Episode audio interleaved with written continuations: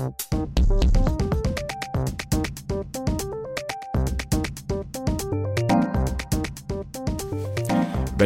tilbake til Lahlum og Lysbakken, alle nettrollenes store mareritt. En kringkasting som faktisk er styrt av Sosialistisk Venstreparti, og denne gangen med en landsmøtespesial.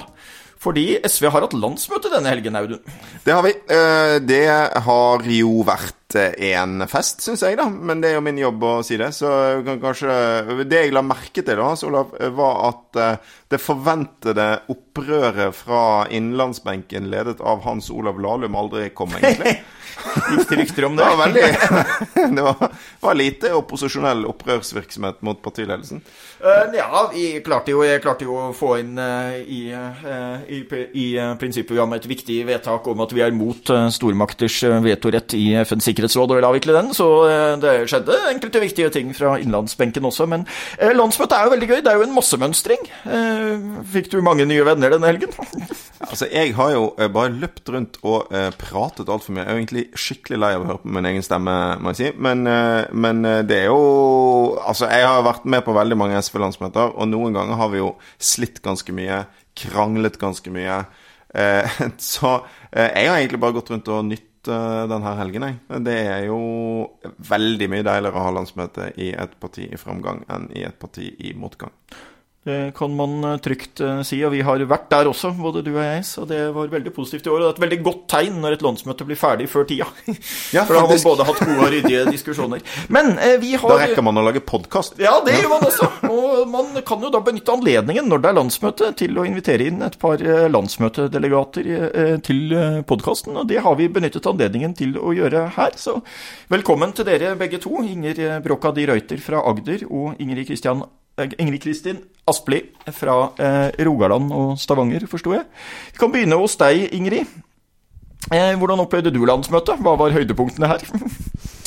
ja, eh, jeg er jo egentlig trønder, vet du, sånn at jeg har et godt forhold til begrepet fest. Og landsmøtet, det var jo en solid fest. Det var masse folk, det var masse lyd, og det var kjempestemning. Så jeg reiser hjem til oljebyen. Vi skal jo kaste 24 år med høyrestyre til høsten, så vi trenger jo all kraft eh, vi kan få.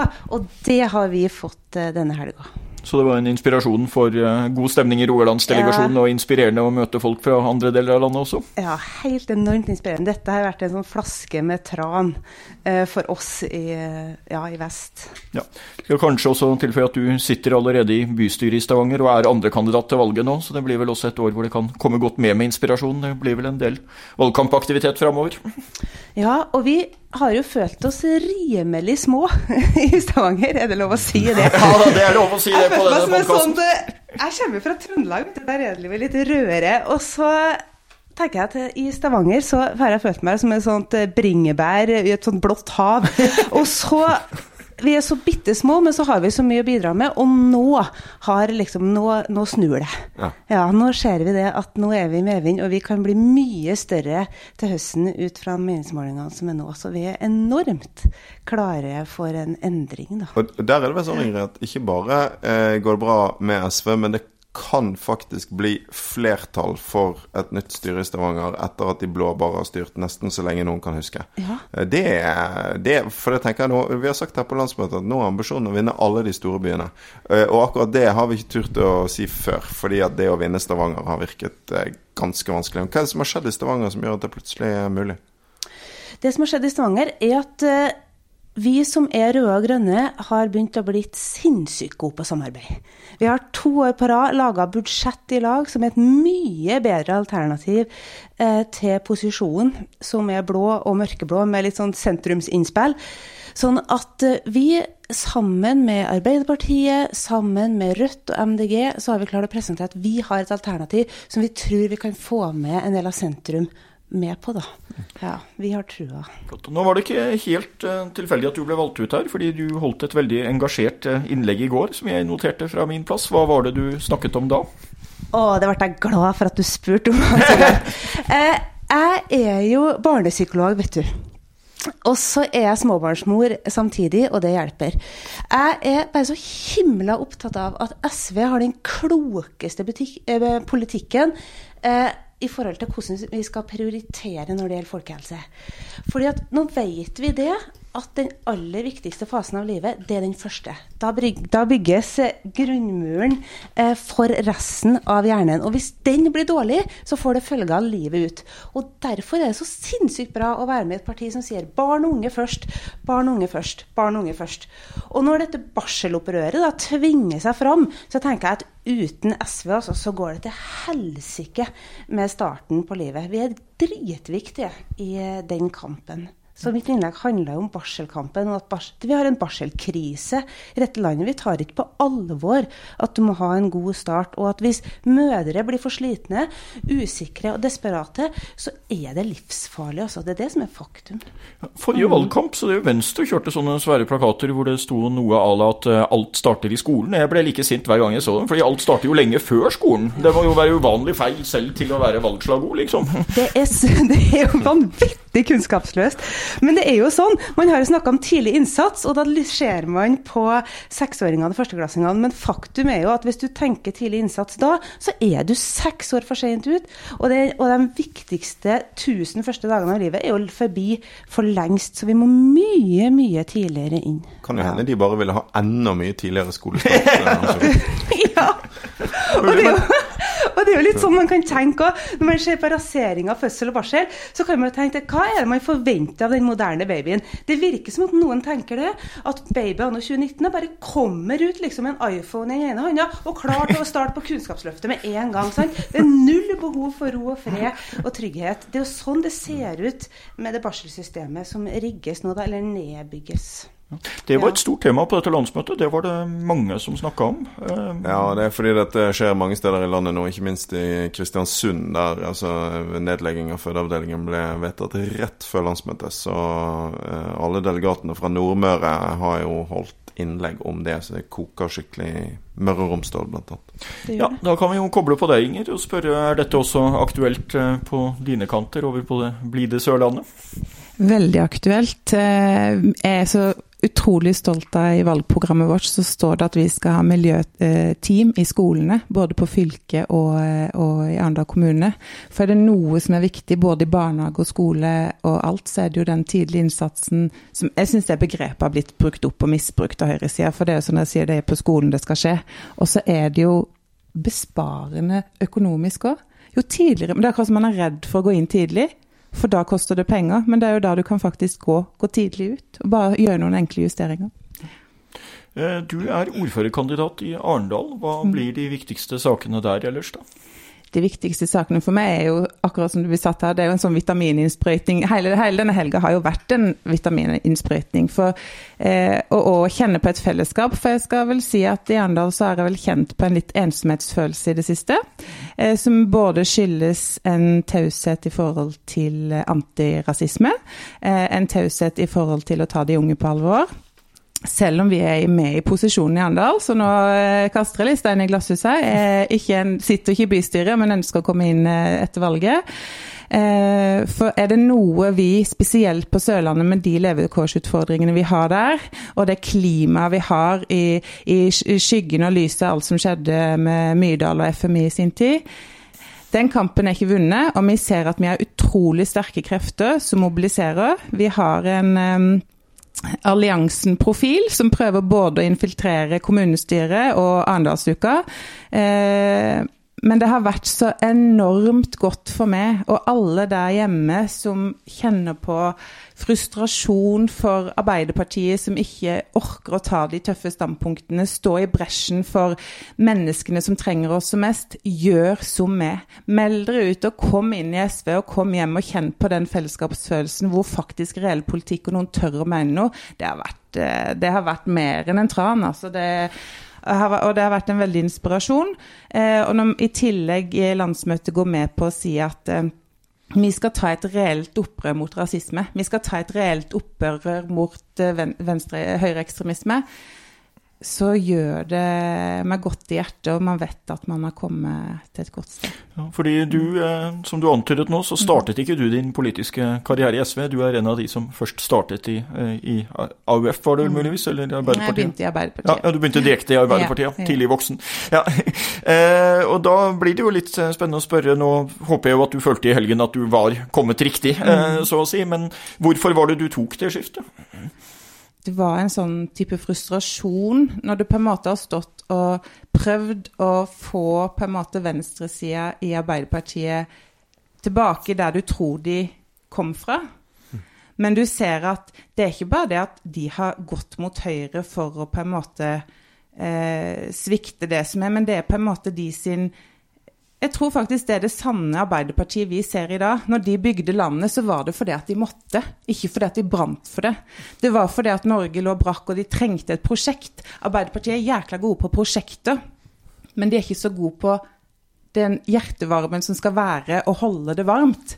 Og det var det jeg kjente, at den slitasjen som gikk på eh, å måtte kjempe både for pleiepengesaken og, og sykehusene og helseforetaksmodellen, alt det her hvor du sto og bare stanga hodet i veggen og skjønte at neimen, jeg får det jo ikke med meg da, for det, da fant jeg ut at If You Can't Beat Them, Join Them, den funka ikke. Og da gikk jeg heller et sted som virkelig har vist seg å være tro mot sin ideologi, og, og, og, de som virkelig trenger samfunnet som mest. Og nå vil du være med og styre i Arendal. Det er jo mange som tror altså, Fordi Sørlandet er jo ingen det er utrolig masse flotte sosialister på Sørlandet, men Sørlandet er likevel ingen sånn rød bastion i Norges sammenheng. Men derfor tror mange at Arendal er en blå by. Men Arendal er jo faktisk en by med ganske sånne stolte røde tradisjoner. Og til og med mm. sånt Arbeiderpartiet vel faktisk ble grunnlagt i Arendal. Så um, hvordan er utsiktene før valget til høsten? Jeg tror de er gode. Nå har vi en dyktig eh, Arbeiderpartiordfører som styrer, men jeg mener at vi trenger et enda sterkere SV enn det vi har i dag. For vi trenger på en måte å presse frem Hvis, hvis folk vil ha ordentlig god sosialdemokratisk politikk og god sosialisme, så må de stemme SV. Vi må bli større. Vi kan ikke være eh, lillebror og lillesøster til Arbeiderpartiet som på en måte de kan, kan gjøre sitt med i, når det på en måte måtte passe. Men som du er inne på, ja. Eh, fra Fevik og mot Arendal, da kommer på en måte det røde. Da kommer på en måte både fagbevegelsesengasjementet og, og Arbeiderpartiengasjementet. Eh, men vi er faktisk en by som har en Arbeiderpartiordfører, men allikevel lysglimt som ønsker å stille liste, og som faktisk har mulighet til å gjøre det, fordi at vi har, har noe som ikke er greit der. Vi har et forskjellssamfunn der som er veldig tydelig.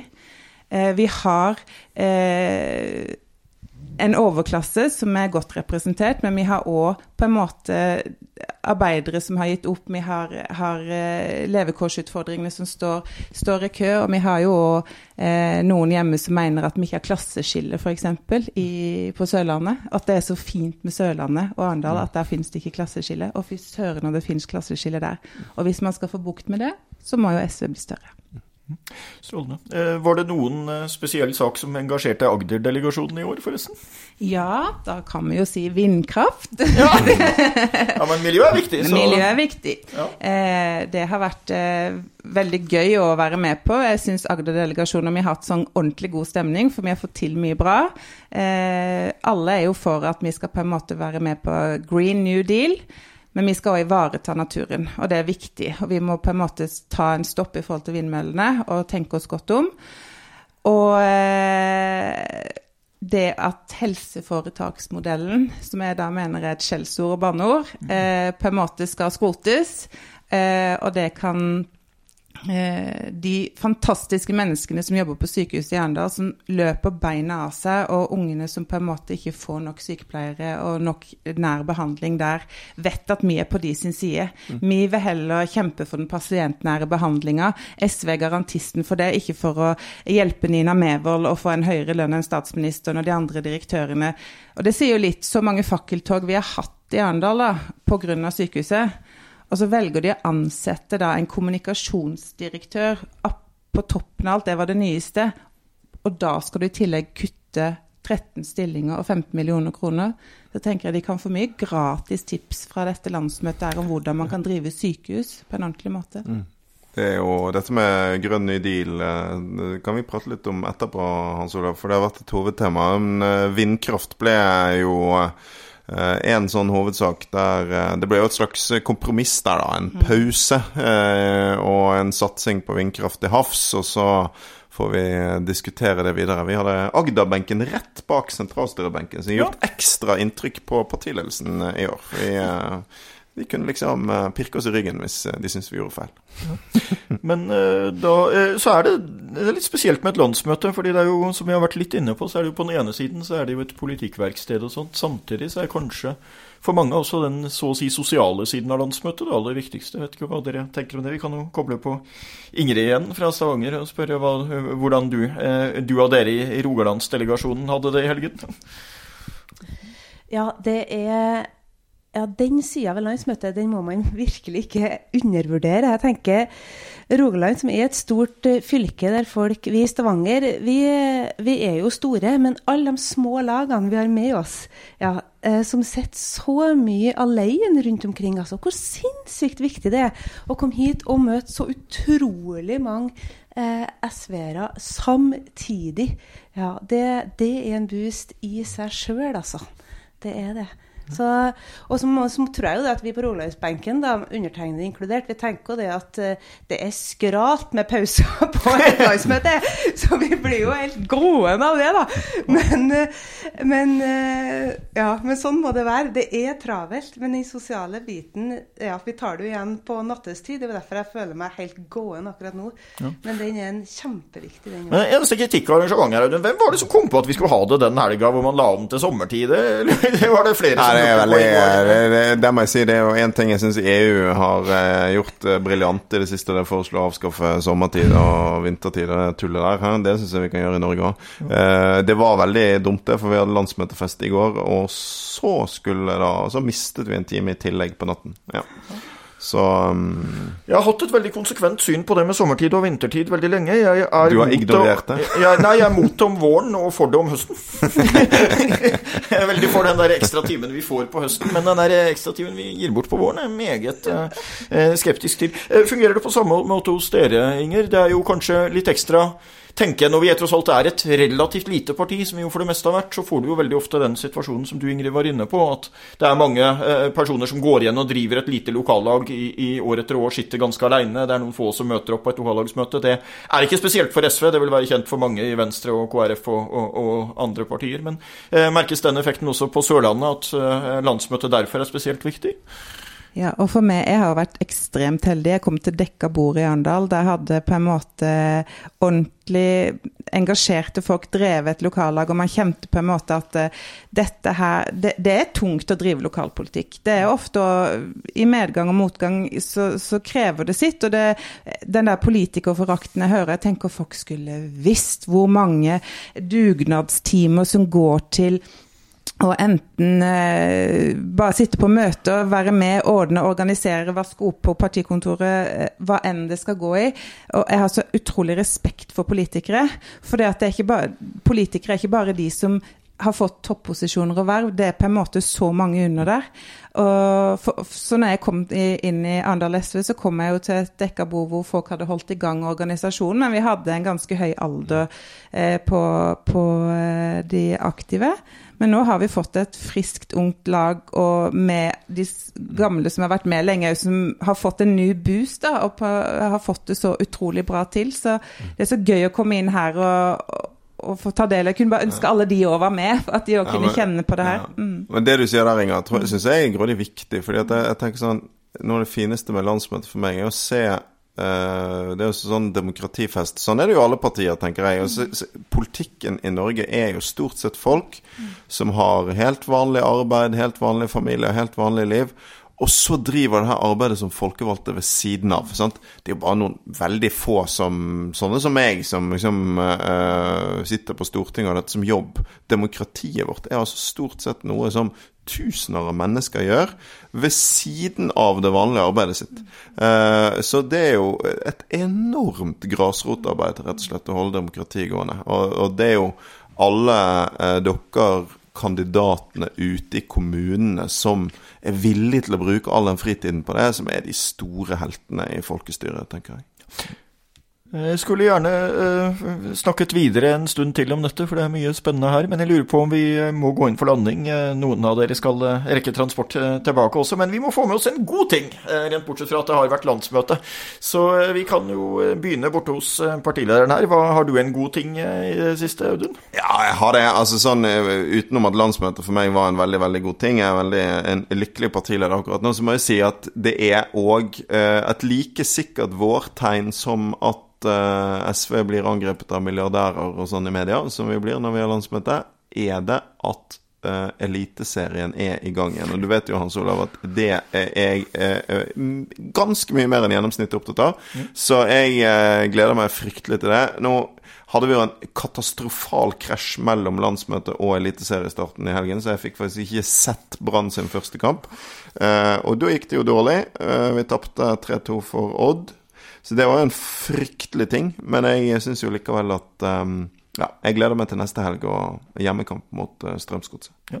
God sak for deg, Inger. Ja, som Brann-fan og United-fan så er jo Heier du på Brann, Inger? Heier på Brann, ja. For et kvalitetsmenneske. Nå blir jeg bare helt Hallo. Det er nesten for mye. Det er jo ikke, det er jo ikke Ja, det er stort at du er SV-leder og vi sitter her, men det at han er fra Bergen og heier på Brann, det er på en måte Ja. Så uh, fotball for meg, det er vel uh, det som er min kultur uh, og Brann. Og, um, og, at United da har fått altså da Solskjær som uh, trener på ordentlige premisser, det er jammen meg større enn det meste, altså. Så ærlig må jeg si. Så...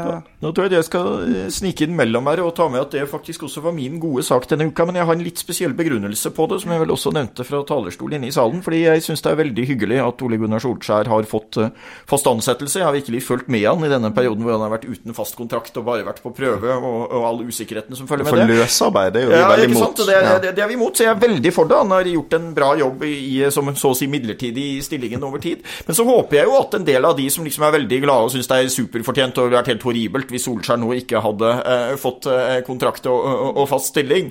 At man ser på at det faktisk er en situasjon i Norge hvor det er mennesker som har gjort en veldig god jobb i ulike typer midlertidige eh, stillinger i mange år, som ikke har fått tilbud om, om, om fast stilling. Og det håper jeg jo at eh, noen kunne ta med eh, videre her.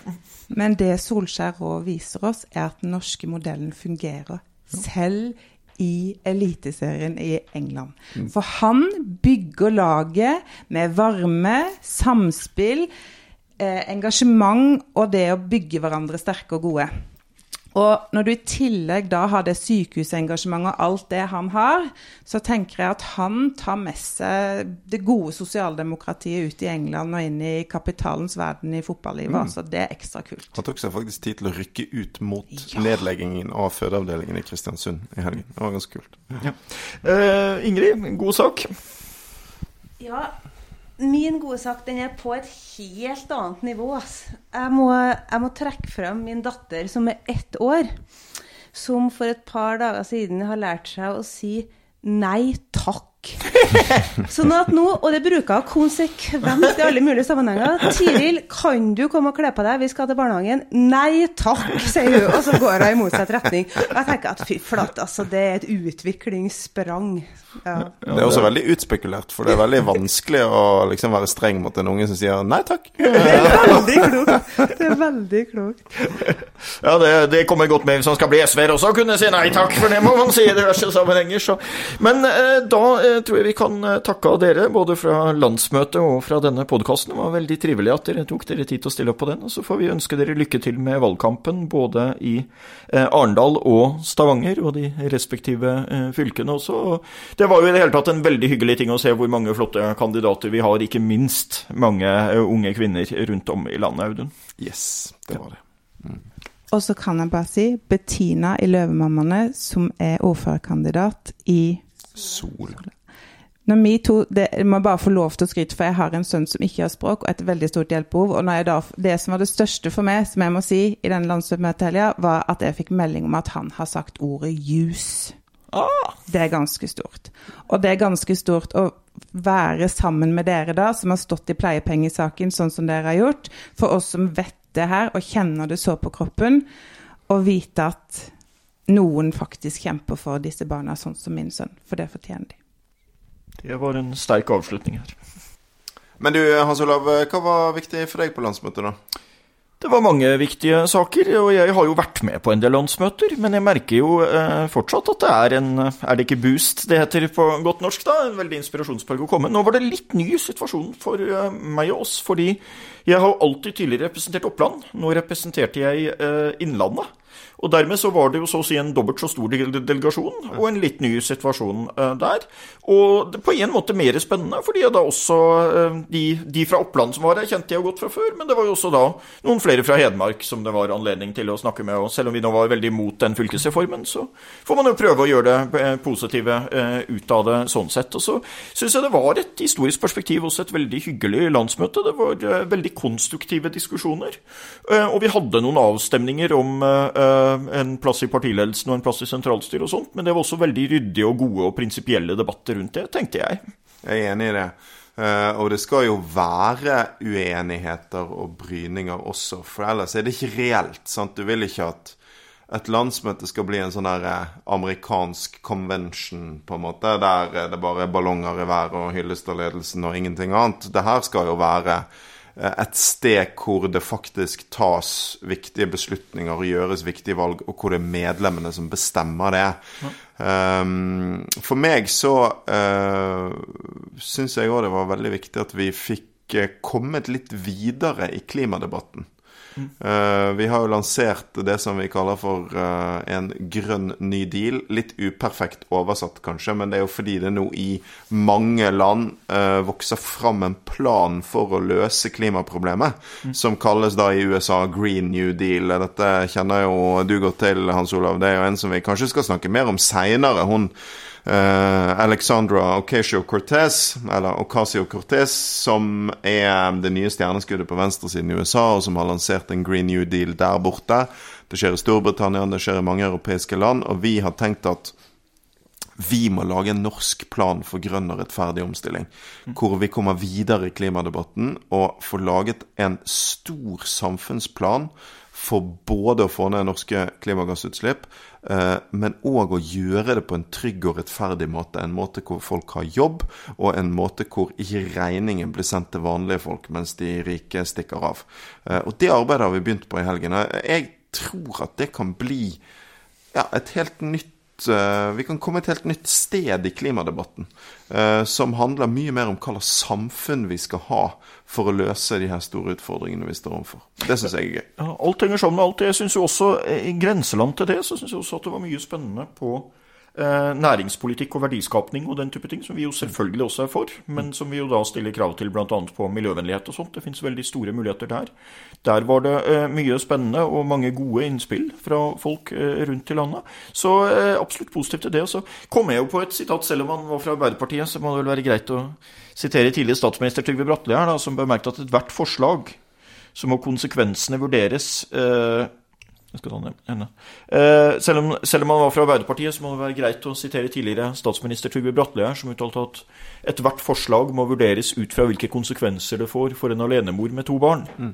Og Det tror jeg er litt viktig at man tenker på også i miljødebatten, på sett og vis. At vi er alle enige om det, at vi må ha mer ambisiøse målsettinger på, ø, på, klima og sånt. Mm. Men vi må også klare å få til en fordelingsnøkkel på det, mm. som gjør at det ikke skaper problemer for de som ø, trenger det mest og har pressa økonomi og vanskelig mm. situasjon fra før. Mm. Og det tror jeg er helt nødvendig nødvendig hvis man skal få med hele folket. Mm. Eh, nemlig, og det er derfor vi må, finne, vi må finne måter å kutte klimagassutslippene på som samtidig skaper arbeidsplasser. Vi må finne måter å bevare flest mulig av de arbeidsplassene og bedriftene som i dag er avhengig av olje, og gradvis gi de nye ting å drive med, sånn at folk ser at jobbene deres kan bestå. Og så må vi gjøre akkurat det du var inne på nå. Vi må gjøre denne omstillingen rettferdig. F.eks. de gangene vi må innføre nye klimaavgifter, så må vi finne måter å gjøre det rettferdig på.